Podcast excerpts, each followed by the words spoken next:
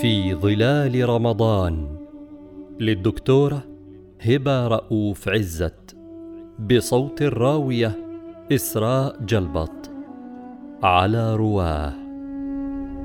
لغة الكون ووعي الوجود.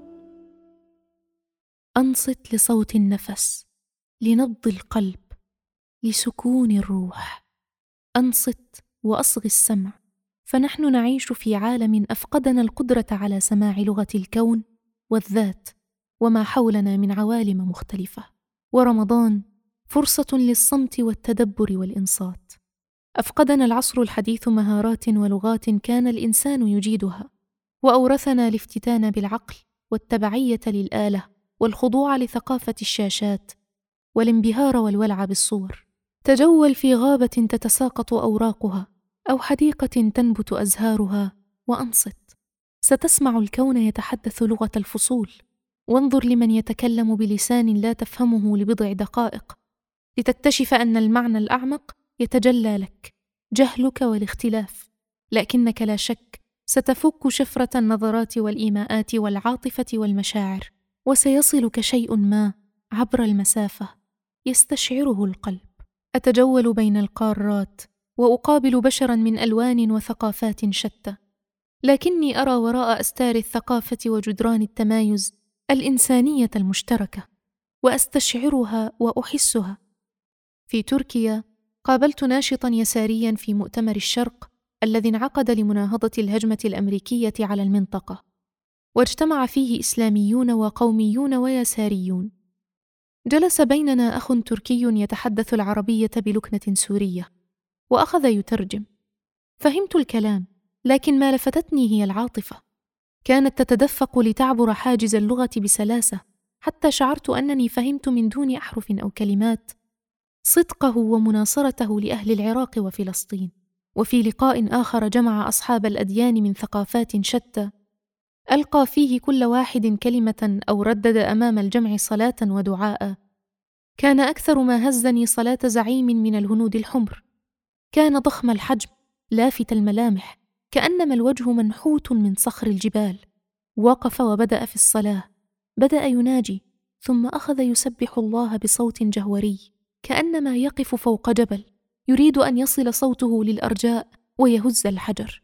هذا نداء الإنسان لربه وتلك حكمة الله في التنوع. في السفر كما في الوطن يستوقفني مشهد التنوع.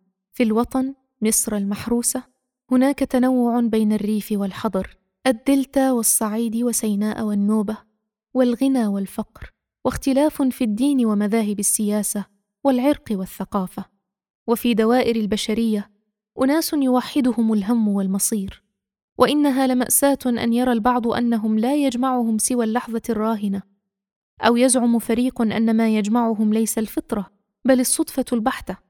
أو يذكي فريق ثالث صراع حضارات نحن فيه إما الضحية أو الجلاد. لا أفق سوى الصراع.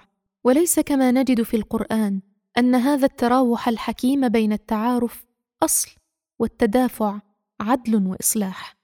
الكل بشر والعالمية في الإسلام التي تتأسس على الإنسانية الجامعة تمتزج بملامح الخصوصية لكل حضارة بل كل شعب وتظل للأمة روح وللثقافة نكهة.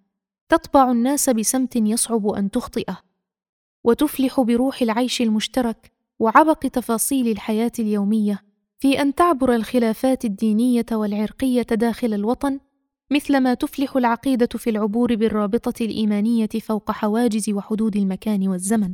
بل وتنتج فقه المكان ومذاهب الوجدان. التجوال في أرض الله الواسعة يعلمنا أن العالم واسع وآفاقه رحبة. وأمانته ثقيلة. فهل نفلح في سماع تسبيح الطبيعة؟ ونستمتع على الرغم من الكدح والنصب بزقزقة العصافير وندى الفجر وضحك الأطفال وألوان الشجر وسلام الصحراء وزرقة البحر والسماء؟ هل نحتفي بالتنوع وندرك أن الإكراه على الرأي أو العقيدة أو الضيق بالخلاف والاختلاف مناقض لمقصود الخالق من الخلق؟ هل نستشعر إنسانيتنا ونطلق طاقة الرحمة من الأسر بدلا من هذا الغل الذي في صدور حتى المؤمنين؟ الانخراط في نضالات مشروعة من أجل الحق والعدل. يجب ألا ينسينا قيم العفو والفضل والحروب التي نخوضها بشجاعة. يجب ألا تنسينا أن غايتنا هي السلام والرباط على الثغور. يجب ألا ينسينا البناء والنماء والعطاء واختلاف الرأي والمذهب بل والدين يجب الا ينسينا مكارم الأخلاق وأدب الكلمة الطيبة وفن القول اللين ومهارات ادفع بالتي هي أحسن. ولا ننسى مهارات إن لنفسك عليك حقا. فما هو حق النفس؟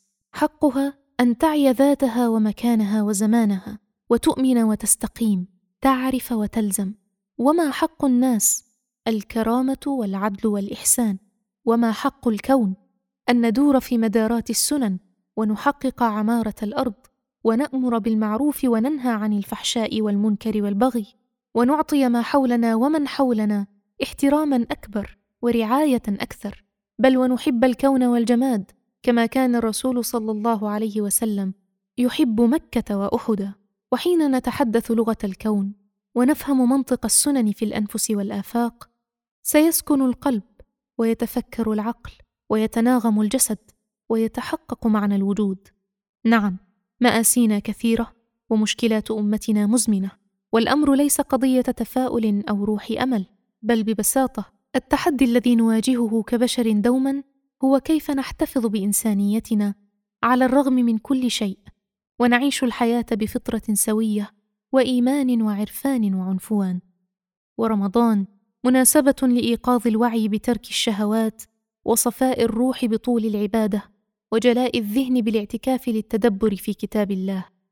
إنه موسم الأوبة والتوبة ومواجهة الذات بعد أن تسلسل الشياطين ويخضع هوى النفس لما يحبه الله ورسوله صلى الله عليه وسلم. وبذل المعروف والتنافس في الطاعة. إنه استراحة فؤاد ورحمة ومغفرة وعتق من النار وليلة قدر خير من ألف شهر.